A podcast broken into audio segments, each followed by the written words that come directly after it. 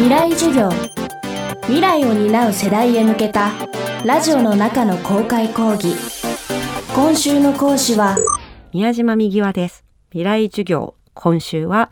人生のインプロビゼーションを磨く方法。というテーマでお送りします。未来授業。この番組は暮らしをもっと楽しく快適に川口義賢がお送りしますニューヨークでジャズのビッグバンドを率いる音楽家宮島右輪さんは自分の中に生まれる衝動まるでジャズのインプロビゼーションのようなものを大切にしています。あなたが最近やってみたいと感じた衝動はどんなことでしょう？日々の忙しさの中にその思いは埋もれていませんか？未来授業3時間目。テーマは需要と供給を考えない。30歳で会社を辞めミュージシャンへ。そして38歳でニューヨークへ。ちょっと無謀に思える挑戦の中で見えてきたこととは。ニューヨークの面白いとこっていろんな方に会えるんですよね。いろんな方が日本からも世界からもいらっしゃって、アメリカ国内からもいらっしゃって、うん、なんか会いたいって言ってくださってお茶しながら話したりとかしますけど、もう本当に分かりやすいんですけど、物事を成し遂げる方は成し遂げるために何をするしかかしか見てない。成し遂げない方は不安しか見てない。その本当に極端なんですよ。その間っていうのがあんまりなくて、本当にパキって2タイプに分かれてしまわれるので、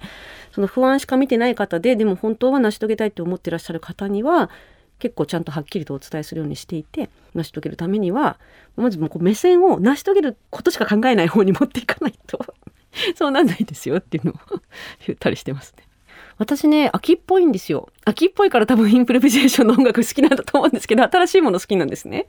で、あの、自分がずっと同じことを繰り返しやっているだけだなってなってくると、自分に飽きちゃうんですね。お前つまらない人間だなって自分に対して思い始めるんですよ。で、自分自身にもっと違うことをやってほしいんです。自分に飽きちゃうから。で、えっと、会社辞めました。日本で音楽家こうずっとやってました。で、ジャズっていうのはやっぱりニューヨーク本場なので、本場に時々勉強しに行ってみようって言っていたら、やっぱり自分を磨いていく、より良くなっていくためには、その本当に一番熾烈な競争の場所に自分の身を置くのが一番効率がいいし、質もいいし、とにかく最高の状態の仕上がりになるためにはあそこにいる必要があるっていうのが分かったタイミングがあってでその引っ越す前から実はもうニューヨークのヴァンガードジャズオーケストラっていうジャズオーケストラとお仕事をしてたんですけど特に彼らと仕事し始めてからこの人たちと1年に1回とかこうやって仕事できるのもいいけどもっとずっと一緒にいないと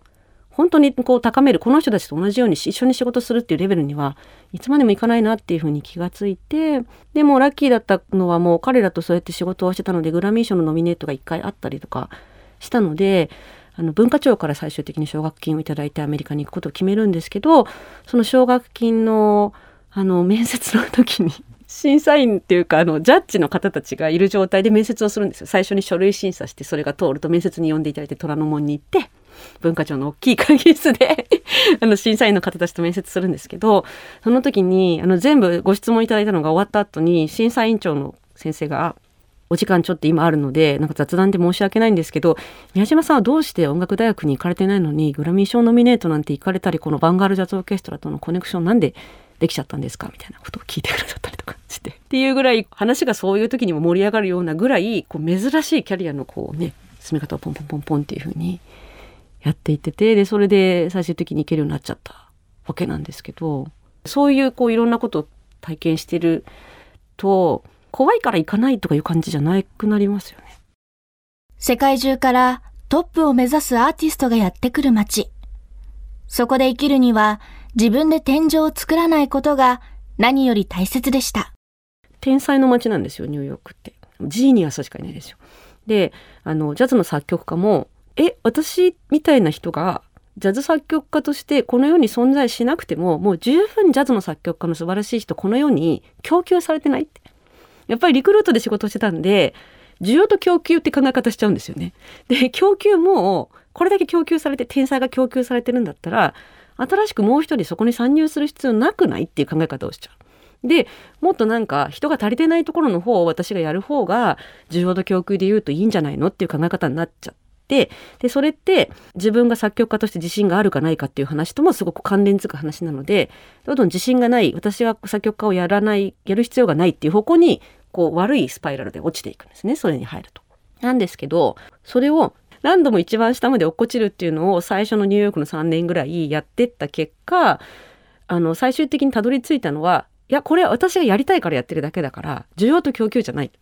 供給が肩であっても新たに供給しますってそこに行っちゃえばいいだけなんだっていうのを気がついてでそうやって割り切って始めたらもうそれでいいんですよね。で私と同じ人間ってこの世に誰もいないので供給肩ではないんですよねそれは。また新しい商品がそこに追加されたっていうだけの話であって市場は別に私が他の人と違えばあ違う面白いものが来たっていうふうに認識してくれるんで新商品として成り立つんですよ。でそこでまた重要なのが和をもって尊しとなすをしてしまうと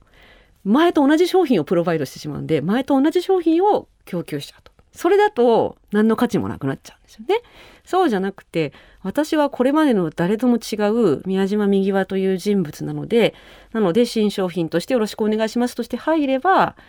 誰も傷つけずに新しい商品として別の立ち位置を確保してやっていけることができるわけですよ。未来授業今週の講師は宮島右輪さん。今日のテーマは需要と供給を考えないでした。明日は人生の先をどこまで考えればよいのか伺います。川口技研。階段での転落大きな怪我につながるので怖いですよね。足元の見分けにくい階段でもコントラストでくっきり白いスベラーズが登場しました。皆様の暮らしをもっと楽しく快適に。川口技研のスベラーズです。未来授業この番組は暮らしをもっと楽しく快適に川口技研がお送りしました。